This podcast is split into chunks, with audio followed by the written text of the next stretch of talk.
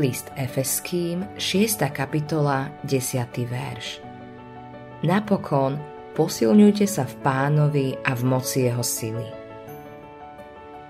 Niektorí ľudia si myslia, že sa môžu postaviť diablovi. Možno ste dokonca videli niektorých televíznych kazateľov, ako sa diablovi vysmievajú a nadávajú.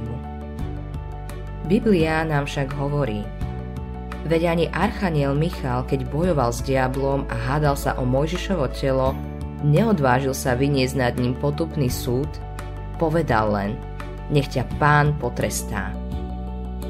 Júda, 1. kapitola, 9. verš. Ak by sa niekto taký mocný ako Archaniel Michal nezaplietol s diablom, o čo viac by sme si od neho mali držať odstup. Jakub nám hovorí – Podajte sa teda Bohu, ale vzoprite sa diablovi a utečie od vás. 4. kapitola 7. verš. V knihe skutkov Apoštolov nachádzame príbeh o niekoľkých mužoch, ktorí sa volali synovia Skevu a mysleli si, že sú exorcistami.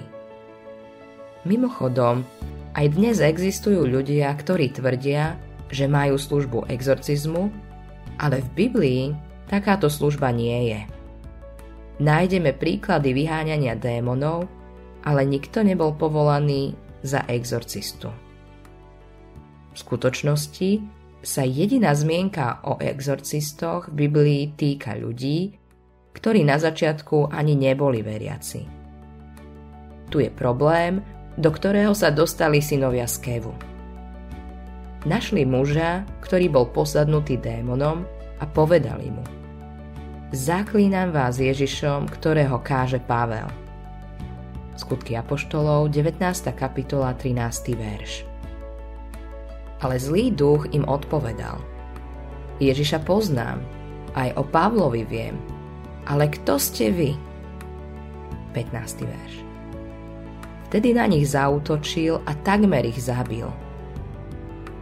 Musíme si od diabla udržiavať odstup je oveľa mocnejší, než si možno myslíme. Nehraj sa s hriechom a nehraj sa so satanom.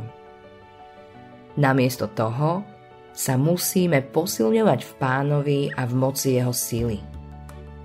Skôr než sa v Biblii píše niečo o tom, že si máme obliecť Božiu výzbroj, hovorí sa v nej, aby sme stali v pánovi a v jeho sile.